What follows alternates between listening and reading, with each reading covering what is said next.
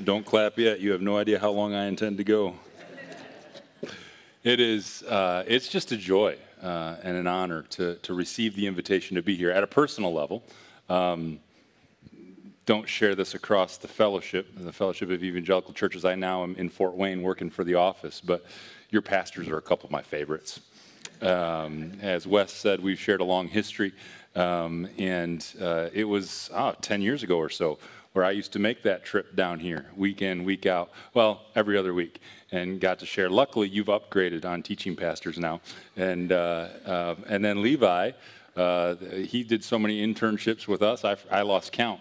And uh, he and I would share an office, and he, he's just a, a dear brother, and it's been fun to watch him become a pastor. And he and I still uh, get together once a month just for some encouragement and some prayer together. And um, so you, you got a good group and uh, it's, it's just an honor to be able to be here alongside them uh, this morning. And then from the fellowship perspective, uh, I come to you from the Fellowship of Evangelical Churches. That's a group of churches that you're connected with and partnered with. Um, we love to receive the invitation to come in and join churches and what they're doing, and, and we need that invitation. We are not a top down denomination. We don't move your pastors around, we don't own your buildings, we don't tell you what to do, what you can't do. We're bottom up. We're here to serve and connect you as a fellowship of churches. And so the invitation to be here personally, the invitation to be here on behalf of the fellowship, and I'll get to a little bit of that towards the end of the sermon, um, is just a real joy. Before we jump into the text, I want you to think about with me just the joy and the grace and the honor of invitation. Let's not rush past that. Invitations are something that we've all received. And I'm not just talking about the standard birthday party invitation or the graduation party invitation. Anybody got some grad parties coming up? Um, or the wedding invitation. I'm a man, so when I get those invitations, I, my mind immediately goes to, well, how much of a gift do I have to buy, right? Uh, so, not the invitations where you're like expected to give something, but those invitations that come where, where the invitation's offered just so that you can receive, just so that you can benefit. Uh, tomorrow morning, my boys and I, I have two young boys, 11 and an 8 year old, and we're going to go out on Lake Erie walleye fishing with a friend of ours from Adrian. This is the third year in a row. He said, Why don't you bring the boys and we'll go walleye fishing? I don't pay anything. I don't do it. I don't cut up the fish. He gives us all the fish that we catch. We come home and I enjoy eating it. I don't do anything for that gift. That's just an invitation we receive and we enjoy. As a dad who didn't or grow up with a dad to take me fishing, or to have the resources to, to go out on Lake Erie all the time, it's doubly honoring for me because he's giving my boys something and an experience I can't give. But think about it for you. Uh, it's simple. Think about times where you've been invited to have a meal with someone in their home rather than meet up at the restaurant. There's something precious about getting to be in each other's homes. And, and that's one of those things we don't do as much anymore as a culture. Th- think about a time where maybe you were invited to speak counsel or speak wisdom into somebody, and somebody wanted to know what your perspective or what your thoughts on the matter were. They invited you to share in that. Maybe it was a crisis moment. Maybe something happened to the family friend or the neighbor, and you were, you were invited to, to join them as they navigated through this unexpected curveball that life threw at them. Maybe it was a benchmark moment in life. Like, their son came home from the services, or maybe their, their, their son or daughter was having a defining moment and they wanted you to be a part of that. In a room this size, some of us are married. Think of the time when you, your spouse asked you if you would spend the rest of your lives together. That's a hefty invitation, isn't it? And then sometimes those invitations, they come with just a little bonus things you didn't expect. Like anybody sports fans, or, or and I'll, I'll, for the sake of this illustration, involve racing, like cars. I don't know how driving and turning left all the time is a sport, but anyways. Um, and, and you got invited to go to a sporting event, and you're like, that's going to be awesome. And it was awesome to go, but you didn't know that you were going to get to sit on the 50 yard line. Or you didn't know that you were going to sit in the press box. That's never happened to me, but I've always, you know, dreamed about going and showing up on the 50 yard line uh, I was asking my coworkers, because anytime I preach now, they're a part of my sermon prep team. I was like, think of invitations you've received. And, and one of the gals in the office, she goes, Well, I remember I was invited to go to this retreat this one weekend. I wasn't really that excited about going, but I went. And come to find out, I met my spouse on the weekend. Invitation. It, it, it's a gift of grace. There's an honor, there's a joy to it. And I know it's been said in your series already, but I don't want to skip past. And in fact, some of this might seem very elementary to you today, but I, pr- I propose it's absolutely foundational. In our world, in the midst of our busy, hurried, and worried world, don't miss that Jesus invites you to rest. Jesus doesn't need anything from you in giving you that invitation. This isn't the grad party invitation where you're on the list hoping that he's going to get at least 20 bucks from you, okay? Jesus doesn't need anything from you in this invitation. Jesus just, he wants to gift to you something he knows, he experiences, he has, he wants to share with you. And, it, and it's an invitation that has all kinds of bonuses, all kinds of unexpected things that you would never anticipate. And you're like, God, that is good. Jesus invites us to rest. And the good news this morning is that wasn't just an invitation for his original followers, that's an invitation for us. One of my favorite invitations of Jesus is in Mark 6. We're told that people were coming and going, they didn't even have a time to eat. And Jesus hadn't had a lot of one on one time with his 12 apostles. And he said, Why don't you come with me by yourselves to a quiet place and get some rest? Isn't that a beautiful invitation? Notice it's come with me. It's not, hey, why don't you get away? I'll handle the crowds for now. No, no. Jesus wants to share this gift with them. By yourselves, there's an intimacy to it. This isn't just some generic thing that everybody gets. Come with me by yourselves to a quiet place. It's, it's a focused gift, it, it, re, it requires some attention and get some rest. And again, that, that's especially good when we feel the weight of our pressure and our internal pace and external pace is out of control. And so we're going to explore a passage from the book of Hebrews this morning, Hebrews chapter 4, to really dig into the foundation of this invitation Jesus gives to rest. And Hebrews can be a confusing book to many. Um, it's a book that draws on the Hebrew people's experience. We read about it in the Old Testament, and I won't ask for a show of hands, but I know many of you skip right past the Old Testament, especially those, those, those books that get into the details. Well, Hebrews relies on people knowing a lot of those details. But, but don't be intimidated by the book of Hebrews. Hebrews, a good way to understand Hebrews is it's just the Jesus is better book. Hebrews is just helping people see that Jesus is better. Long ago, in many ways, God revealed things to our ancestors, but Jesus is better. In these recent days, we have a better prophet. And then, chapter one, chapter two, Jesus is better than the angels. As glorious as the angels are, Jesus is better. Then in chapter three, hey, remember Moses? He's the one that led us out of Egypt. You Disney fans, Prince of Egypt, they did okay with it, okay?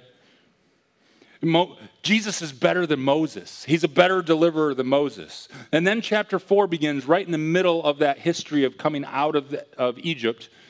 And not only is Jesus better than Moses, but Jesus is a better Sabbath. See, up to that point, they understood Sabbath as a day of the week and part of God's design, part of his gift. But the author of Hebrews is saying, no, no, no, rest still remains, and Jesus' rest is better.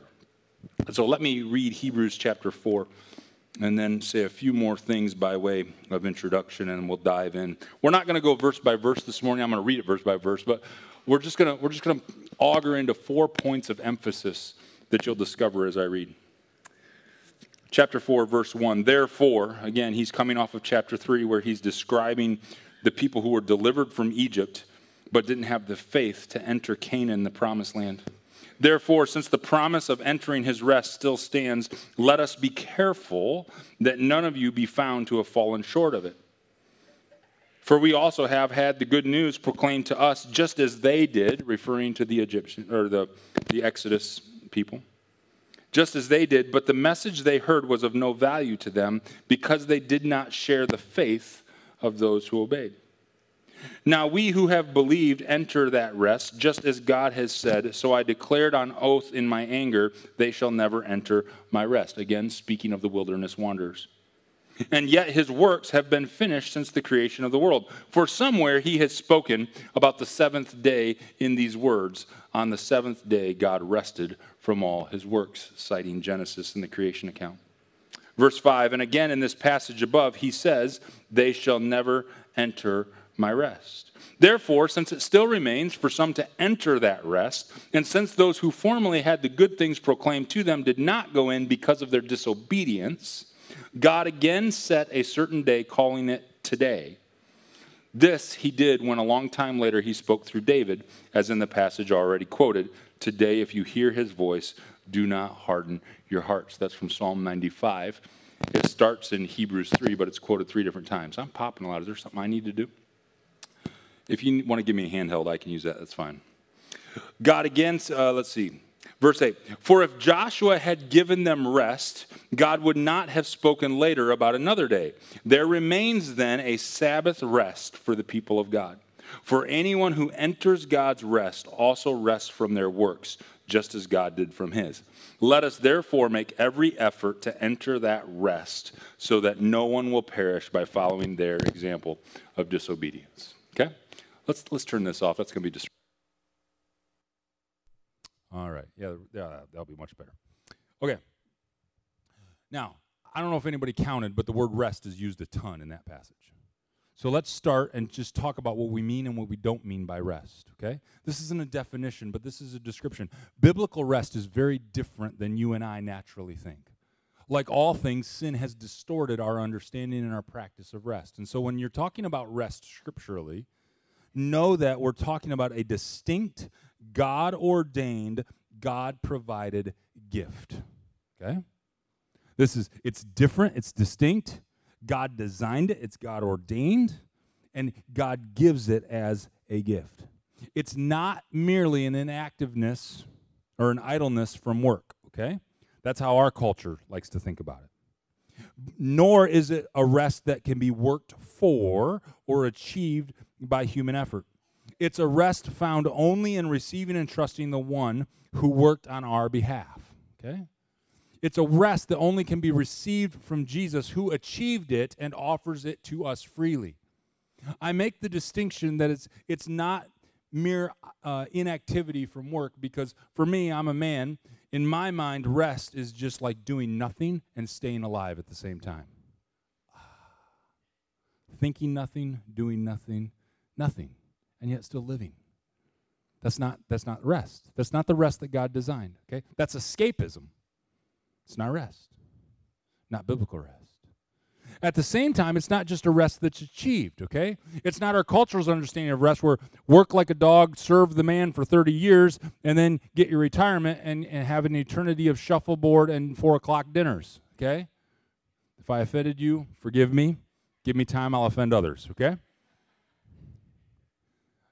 That's how we've interpreted rest as a culture. That's not God's idea of rest. Some of us, some of us put that on, on heaven. Like we work really hard for God and then we're going to be able to spend eternity doing nothing. And somehow that's good news. That's not how God describes heaven. Okay?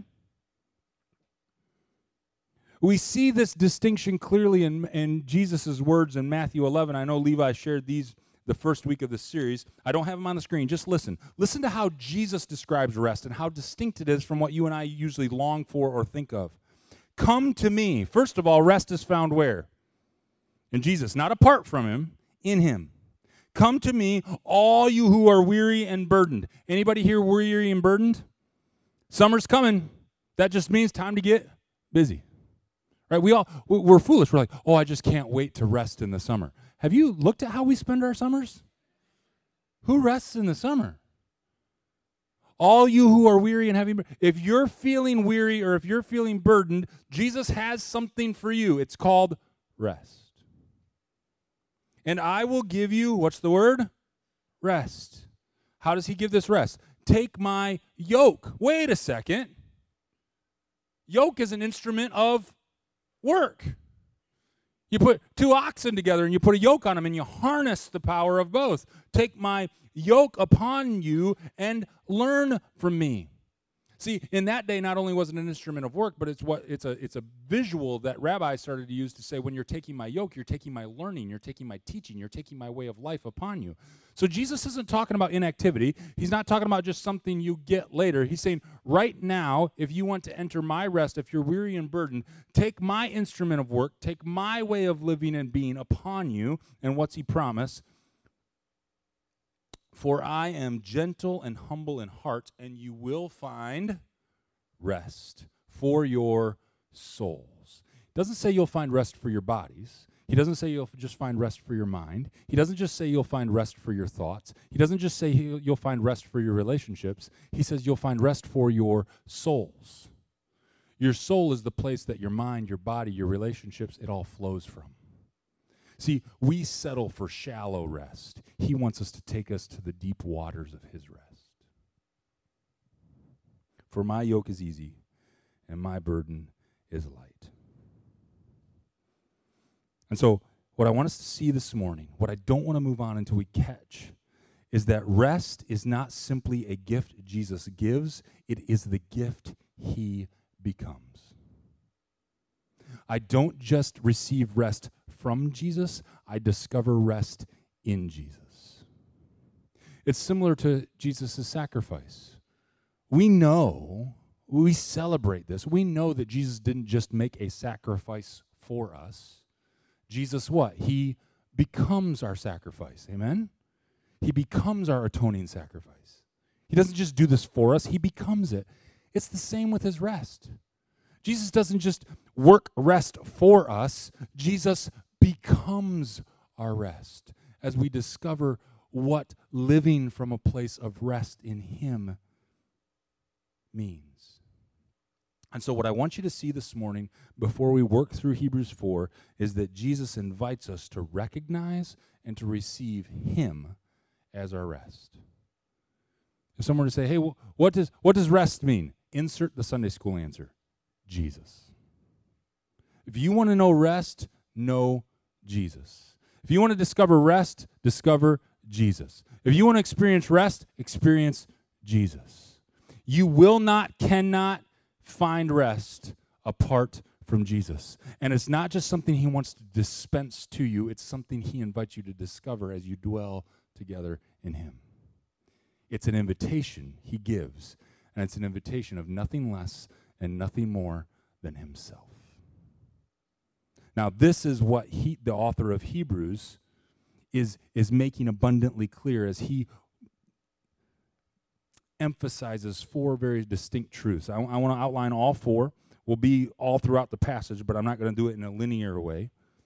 And I'm going to try to buzz through the first two because I want to spend some time on the last two, which are a little bit more personal and practical. First one is this God's heart is to give rest. You need to know that God's heart is to give rest. Verse 4 cites creation. Okay? Hebrews 4 4. On the seventh day, God rested from all his work. God rules and reigns from a place of rest. Have you ever thought about that? See, this is one of those things where, like, which one is it? Is God resting or is God working? Yes. Jesus says in John 4 that my Father is always at work, but he's working from a place of rest. And so his heart is one of rest. Our God is not hurried. Our God is not worried. He is neither frantic nor frenzied. Our God knows rest, He exists in rest, and He created rest as a gift. And yet sometimes we've turned the gift back into a slave driver. Like it's one more, oh, I don't rest well. I came to church and oh, I don't rest. That, that's what people were doing in Jesus' day. Oh, you can't do that on the Sabbath. You can't do that on the Sabbath. You can't do it. As if God's rest is all about one specific day. It's like, whoa, Jesus has to remind them. He says, wait a second. Mark chapter 2, verse 27. Man was not made for Sabbath. Sabbath was made for man. God gave you Sabbath as a gift. It's there to serve you. You're not there to serve it. The people who had been delivered from Egypt, who were given a new way of life, the Sabbath being part of it, hundreds of years later have now turned Sabbath into their new master. Isn't that tragic? So it's foundational to understand that God rules and reigns from a place of rest. He's not fragile. He doesn't need you to rest. He invites you to rest. He's, he's not a cruel slave driving God who needs you to work for him. He invites you to rest in his provision and invites you to work with him in his eternal work throughout this world. God's heart is to give rest. Secondly, his promise of rest remains, it still stands, even now. The author of Hebrews was trying to get his people to convince that that in their day his rest remains, and in our day God's rest still remains. See, the illustration of these people that missed out on God's rest shouldn't lead us to think that God's rest is no longer available to us.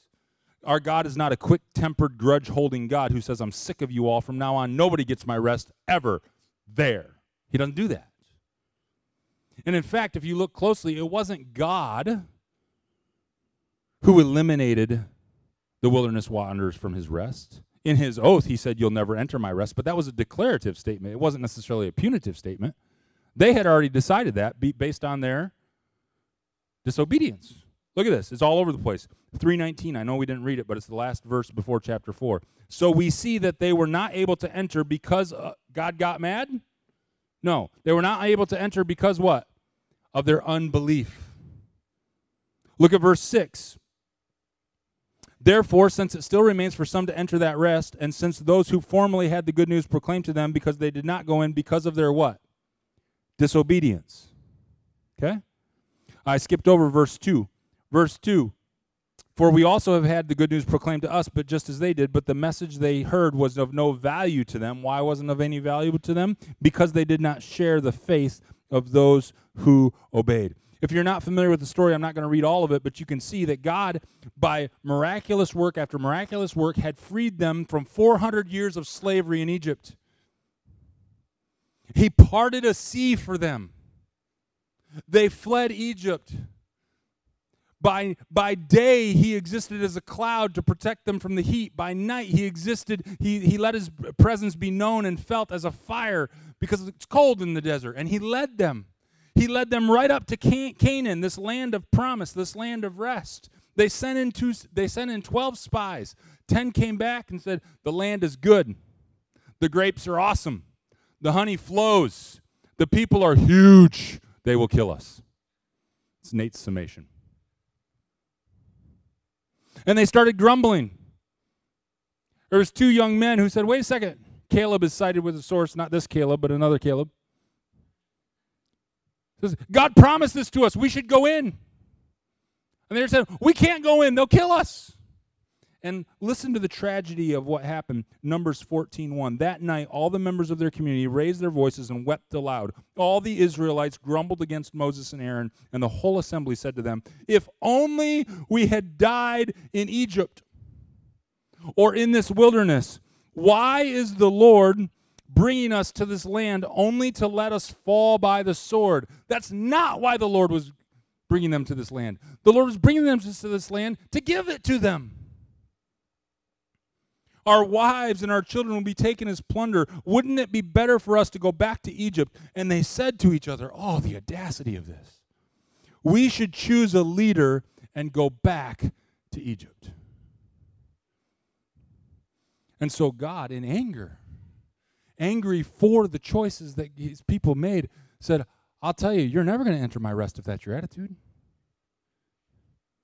If you're going to experience me leading you out of Egypt, but you don't have the faith to put in me and obey to enter now Canaan, you're not going to discover my rest. And they don't. They die in the wilderness, the whole generation.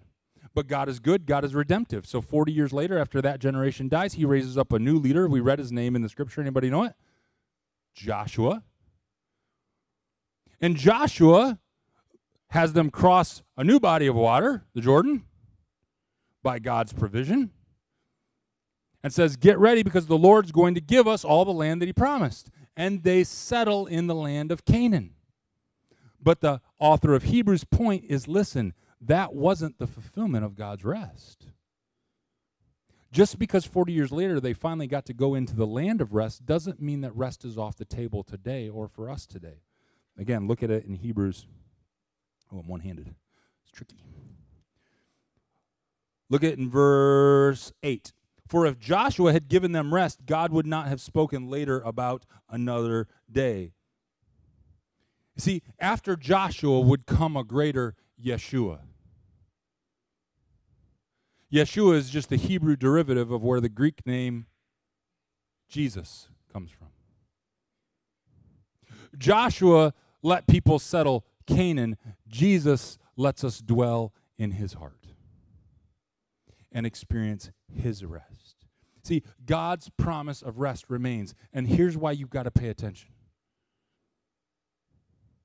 You cannot let the stress or the size of the obstacles in front of you dissuade you. Some of you look at May and June and July and you're overwhelmed. You, you look at your checkbook and you're overwhelmed. You look at the people you work with in your workplace and you say, There's no way that I can enter rest until God takes care of that. And you're letting the size and the stress of the obstacles in front of you eliminate you from thinking that His promise of rest still stands. Nor can the mistakes or pain of the choices behind you. Some of you look at your history and you say, Nate, Nate, you don't understand. You don't know the mistakes I made. God will never let me enter. You, you think the children made mistakes in the wilderness? You think they grumbled them? You don't know my past. God's gotten angry with me. He's told me I can never enter his rest. No, no, no, no. The evil one has told you that. God doesn't say it. His word says, today the rest remains. Neither can we let the patterns and the pressures of this world, this technologically driven, 24 7 electricity ridden. Listen, I love electricity for the air conditioning. But the fact that we can keep the lights on until 2 in the morning and flip them back on at 6 in the morning is a curse. It's a curse.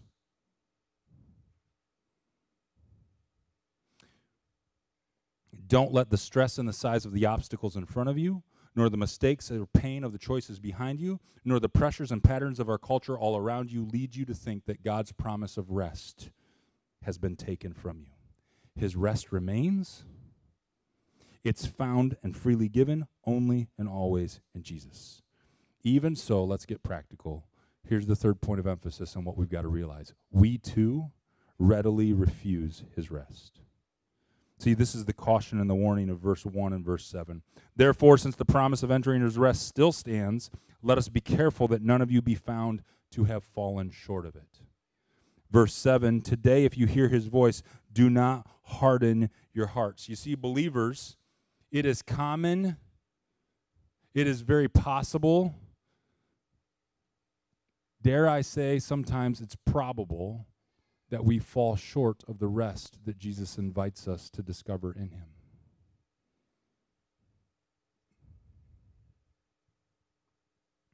Falling short is the defining characteristic of what sin is sin falls short of God's desire, God's intent for us. That's the nature of sin. And as in all things, including the rest he desires to give us, we fall short because we are either, we are a unable to achieve rest for ourselves. We can't find rest for our souls. We can't achieve rest for our souls in this broken world. And we are unwilling. We fall short because we are unable and we are unwilling. And again, the people being delivered from Exodus are great illustrations of this. They were unable to conquer the people in Canaan. They weren't wrong.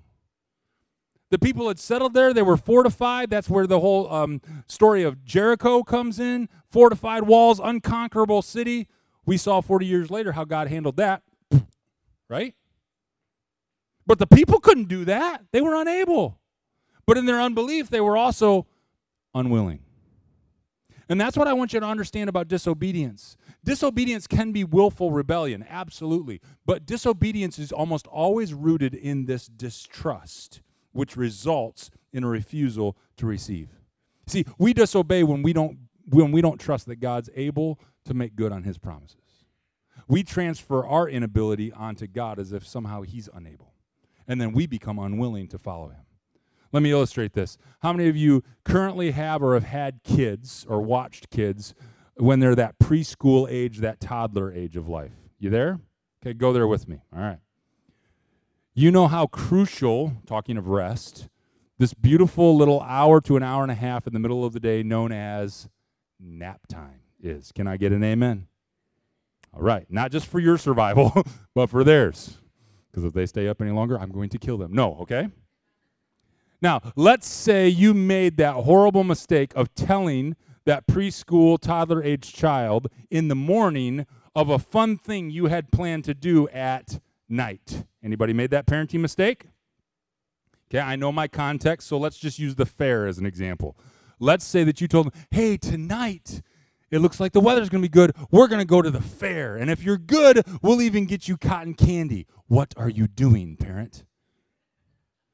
Because you know what they're going to do the rest of the day? We're going to the fair. We're going to the fair. And they are wired. Now, magical 1:30 comes around. They were getting hangry at about 11:30 noon. By God's grace, you took care of that, made a little sandwich, okay? We got them past the hanger, but they've been running, they've been running. They need a say it with me, nap. Why? Because you're going to have a late night and a big night coming, right? You are a loving parent. You weren't born yesterday. You know that a nap now is crucial for them to enjoy the fair later. You following me? But what are they thinking? You don't love me. I don't want to take a nap. I don't need a nap. I love that. I love it when they're breaking. I don't need a nap. And I just want to hold up a mirror and say, Oh, yeah, you do. Right? Now, follow this. If they kick and scream and work themselves up to such a frenzy, which, by the way, parents, give yourself some grace. We've all been there. We're all laughing because we've all experienced it. You're not the world's worst parent when that happens, okay? And they work themselves into such a frenzy that they refuse to sleep or it just doesn't happen. Listen, they are refusing the night that you have planned for them. Not just because you're going to give up and say, fine, we're not going. but even if you go, what's, what's five minutes into the fair if they didn't get a nap going to be like? My legs hurt. I'm tired. Can you carry? Can we go now? Why is the line so long for the cotton candy? Right? Amen. Disobedience is distrust, which results in a refusal to receive. And it's not just kids that do it. Proverbs 15:1 Gentle answer turns away wrath, but a harsh word stirs up anger. This week, did any of us choose to distrust the wisdom of God's word? And we responded with something other than a gentle answer? Because, God, you can't seriously let them get away with that. I have to say something, right? And instead of a gentle answer, you decide to insert a harsh word in response. How'd that work out for you? Did you receive the relationship God wants? Disobedience is distrust, which results in a refusal to receive. How about how God's physically designed our bodies? We have been given the grace of limitations. Your body is designed for sleep. And if you're burning it all day and then burning it at night till midnight or one o'clock, doing something productive or playing the video games, and then you're getting up at 6 a.m. and you're doing that day after day after day, you, my friend, are disobeying God's design for your physical body. And in doing so, you are refusing to receive the life attitudinally, emotionally, and physically He desires to give you. And I know you've convinced yourself, just like that toddler, of why you have too many things to do and you can't afford eight hours of sleep. But it's no different. I don't want to wear this out, but I don't want to miss this. This is the this is the primary takeaway of this message. Do not skip past the caution of refusing the rest that God designs for you to discover in Jesus. Where are you refusing? Where are you readily refusing because you're failing to trust? Listen, it happens in areas of righteousness. Look at verse 10. This is what Jesus is talking about here. For anyone who enters God's rest also rests from their works. Is he talking about just physical work? No, because biblical rest isn't just inactivity, so there's work to be done. What work is he talking about? I submit to you the works of righteousness. Read the context of Hebrews. He's talking about how we become righteous in Christ, where our source of righteousness comes from. He says, just as God did from his. So, what work did God rest from? His work of working righteousness. Do you know where his righteousness was accomplished for you and I? On the cross. See, we, we look at the cross and we only look at one side of the cross. We focus on our sins being taken away. Praise God they were because we need our sins to be forgiven. Don't mishear me. Jesus took away our sins from the cross. But the cross is not just an instrument of taking away, the cross is also the instrument by which he gives us his righteousness. Are you still working to try to show God that he was wise in picking you to be on his team? Are you spending all your thoughts to say, man, I'm glad I'm not like those other sinners that call Crossroads Napoleon home? Can't get their acts together. Jesus told a story about that. His righteousness has been freely given to you. Don't keep working for something you've already received. Rest in it and live from His righteousness. Don't live for His righteousness, He's given it to you. How about anxiety? How about worry? Are you resting in Jesus there? He gives you very clear instructions. He says, Don't look past the lilies and don't look past the sparrows. When's the last time you've meditated on a bird or a flower? I'm not being funny. When's the last time you looked at a flower and said, Man, that's beautiful. That's going to dry up in about a week? And yet, God has clothed that flower with that splendor for a week. How much more valuable am I? That's a, that is almost verbatim the lesson Jesus is teaching. Look at the birds and say, man, that bird's going to get hit by a truck tonight.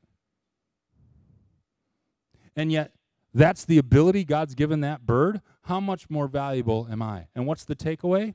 If God cares for that, then let let tomorrow's worries about worry about tomorrow because today has enough of its own, right? Jesus is saying, focus on today. Let me worry about tomorrow. My my youngest loves to know plans. He's a little planner. And so he's already at, yesterday he was peppering me with questions about tonight and tomorrow for walleye. And I said, "You know what? Just let me and Mr. Todd worry about that. You just got to show up, oh." His name's Oliver. We call him O. I got to show up, oh. Okay, yeah, right. But what time do you think we're going to have to get up in the morning, right? That's what we do. We don't rest in his trust to take care of tomorrow because we got too much worrying and anxiety to do. How's your morning routine? How do you start your day? How are your holy habits? Is there anything distinct about the way you start your day? How about the end of your day? If you've got families, well, what do you do with mealtime? How distinct is your mealtime? Or do you eat on the run like everybody else? I'm not trying to guilt you. I'm just trying to hold up the mirror and say, where are you by distrust, refusing the rest that Jesus wants to give? If you're married, are you going to bed together? Or have you fallen into that prey of, well, she likes to go to bed early, I stay up and watch a little bit of TV? That's okay to do once in a while. And I don't have a scripture and verse for this, but if that's your daily routine, you are missing rest in your relationship, in the oneness God has given you because you've just kind of settled into a pattern of this world. I'm asking poignantly because the passage should be applied practically. And here's the takeaway there's a corporate aspect on it, which I'm going to delve on, and then the personal application, which I'm not going to hit very much over, very much more. So just relax, okay? That was that was enough stepping on toes. Here's the application. It's in verse 11. Make every effort to receive the rest that He gives. It takes effort to receive this rest. Now, I want to make this abundantly clear. Don't mishear me. We are not working for rest, we're working from rest. Our effort is not to achieve rest, but to intentionally receive rest. Learning to daily recognize, receive, and trust Jesus to be our rest is not easy. Okay? It's simple, but it's not easy. The illustration I use for this all the time is golf. Simple game little little white ball into the hole, few strokes as possible. Not complicated, right? Not easy. I won't play. I might lose my salvation, and I don't even believe in that. Okay? Not easy. Not easy. Simple. Not easy. We have to make every effort to receive the rest that Jesus invites us to receive because it's simple, but it's not easy. And so there's a corporate application, which is why I'm here on behalf of the fellowship to just affirm you for. As a body and specifically your elders, I just want to say on behalf of the entire fellowship, way to go, Crossroads Napoleon, for making every effort to make sure your pastors are serving you from a place of rest by instituting a godly practice known as sabbaticals. Well done the joke is pastors only work one day a week. And when I was a pastor, I used to add in, and we only have to work hard on Christmas and Easter. Uh, but the truth, there, there's nothing could be further from the truth. There is a unique weight that affects you physically, it affects you spiritually, it affects you relationally, it affects you emotionally to, to doing this thing called vocational ministry and I just I can't put it into words for you, but I can tell you I've experienced it. For 25 years I received my paycheck from a church directly. It takes a toll. And, and we forget that our shepherds are first and foremost sheep shepherds. They're not just under shepherds, they're sheep shepherds. Which means if they're going to lead, they've got to be led. If they're going to care and tend for your souls, they've got to allow their souls to be cared and tended to. If they're going to protect you, they have to allow themselves to be protected. There's this occupational hazard. It's, it almost works like the dripping. Anybody got your faucet that's got that brown stain because it just drips and drips and drips and drips and drips and it erodes? Anybody got? Nobody wants to admit that. Some of you do. You know who you are. That's what it looks like to a pastor's soul over time. Nothing wrong, nothing sinful, but just over time, the hardness of the water of vocational ministry starts to leave a mark on the soul of a pastor. And so you have been so wise because you are instituting sabbaticals not as a reactive like bed rest. Hey, you burned yourself out. You need to take some bed rest. Praise God, Wes and Lynn haven't burned themselves out. By God's grace, Levi and Rachel won't burn themselves out. Because you're a church that put a stake in the ground and said, we're going to make every effort to make sure our pastors' souls are cared for because they're making every effort to make sure our souls are cared for. Amen? So you're not offering sabbaticals as bed rest, you're offering sabbaticals as go to bed early rest, right? Tonight, my boys are going to be in bed early. You know why? We're going to be up real early tomorrow, and I want them to enjoy the day. So we are going to wisely institute more rest on this side because we know what's coming on that side. I said this in first service and made Lynn cry, and she's mad at me, and she'll get over it. I know that I know that um, we're all dispensable. God doesn't need any of us, and God has His way of getting things done. But because I've I've seen this from the beginning, I can tell you personally, Crossroads and Napoleon may not exist, and certainly wouldn't exist and be the church that it is today without Wes and Lynn Hoffmeyer.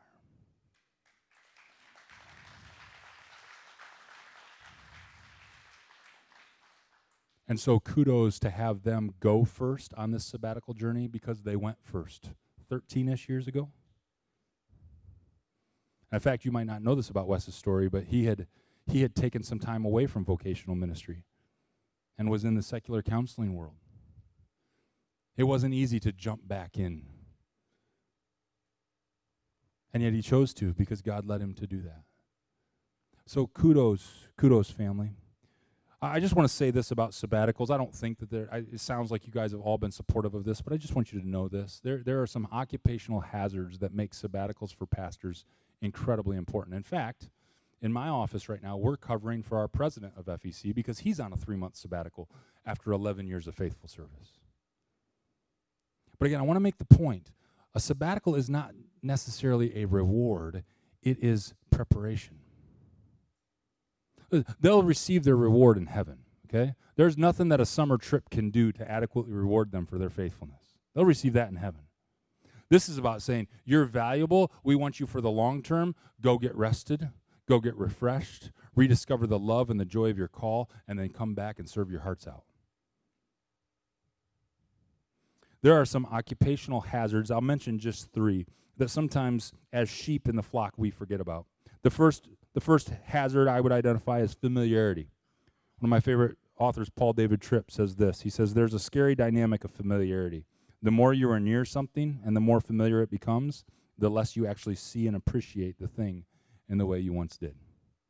These first couple years of Crossroads Napoleon, my brother down here from another mother, he was downright giddy.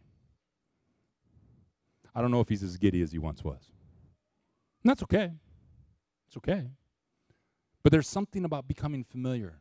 See, as pastors and pastors' wives, we don't miss Christmas. We don't miss Easter. We don't miss, miss the extra prayer service. We don't miss the Sunday morning Bible studies. We don't miss the small group. We do it over and over and over. And when, one, when you discover that for the first time, you say, This is awesome. It is. But we're not necessarily as awestruck by the awesome because we've been there, done that. And your soul starts to lose its awness.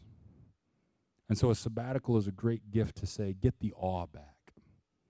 Tripp says sometimes as pastors we become awe deficient in terms of God. Another thing is just fatigue. There's a 24 7 nature, always on aspect of the role that you just need to be aware of. And again, they can't tell you this, but I can.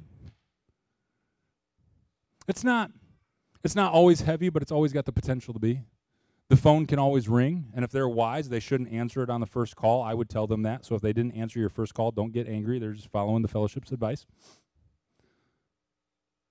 But eventually it rings and it needs to be answered. I remember personally, I shared this in first service. It dawned on me that I, there it was a Labor Day, and we we were excited because we we had just come off a tiring summer. As a youth pastor, summers can be tiring because you're just doing things with kids nonstop, and they don't have school to keep them occupied, so their parents turn to you. And and we finally were just going to have some time with just some friends, no teenagers allowed. and we had a barbecue going on, and literally I had I had the dogs or the steaks or whatever we were grilling on the grill, and my phone rang, and I ignored it because that's what I do the first time. And then it rang again, and then it rang again. I looked, I'm like, man, Brett's tried to call me three times in a row. I better answer this. I answered it. He goes, Nate, I'm so sorry. I know it's Labor Day, but you got to get over here. He had just taken a teen into his home. He said, I just found him. He had hung himself in the barn. The meat is on the grill cooking. I look at Justin. I say, finish this up. Honey, I got to go. I can explain later. I don't know when I'll be home. And I'm gone. Now, listen, it was an honor to receive that invitation. I wouldn't have wanted to be anywhere else, okay? To be able to walk with people through the horrors of what this life throws at them, that's part of why we do what we do. The point is that's wearing. It's a privilege, but just like bringing a home an infant, it's exhausting and it never stops. A healthy church never grows out of it. It's not like there's just an infant stage and then it's done. And so there's a familiarity, there's a fatigue, and then just the exposure. Your pastors are exposed to more conflict, more difficulty, more crisis in terms of frequency or degree than any of you can appreciate. And so there's more. And again, I don't know if Wes ex- is experiencing any of those or what degree. I didn't ask him. But I just want you to know that's why, as a fellowship, we've placed such a high priority on sabbaticals. And so thank you as a body. Thank you, elders, for choosing to do that. Okay? Let me wrap up with a personal application. I would just encourage you to take an inventory of your own thoughts, your own attitudes, and your own actions. Are you finding yourself thinking, feeling, and responding from a place of rest in Jesus? Evaluate your daily practices. I stepped on some. How, how are you going to bed? How are you getting up in the morning? If I looked at if I looked at one day of your life would I say that's more pattern after Jesus, or does that look like every other person who lives in Henry County? Because if, if the daily rhythm of your life looks like the daily rhythm of people who don't know Jesus, then how much rest are you really experiencing in Jesus? It's an invitation. Don't, don't refuse the rest that he wants to offer. What's occupying your thoughts? related, what are you feeding your thoughts and your attitudes with? What, what goes in comes out. So what's going in? Does your word time exceed your your surfing the net time? Does your quiet time exceed your noise time? How do you use your commute? If you have a commute to work, are you listening to the wonderful wisdom of morning radio hosts? Or are you taking time to just look at the birds and the lilies? Evaluate. D- don't refuse the rest. And again, physical, yes, but mental, attitudinal, reactional rest that Jesus invites. I'll wrap this up. Are we okay? I'm going to wrap this up. I missed time for worship in this first service, and no surprise, I did it again this service. I don't, and friends, I don't anticipate our pandemic of hurry, worry, and busyness going away anytime soon. Okay? That's a pandemic that this side of glory we're going to have to live in. Because technology keeps making it so wonderful for us to live in hurry, worry, and busyness. But it's in the darkness of that reality that Jesus' invitation to discover his rest shines so brilliantly.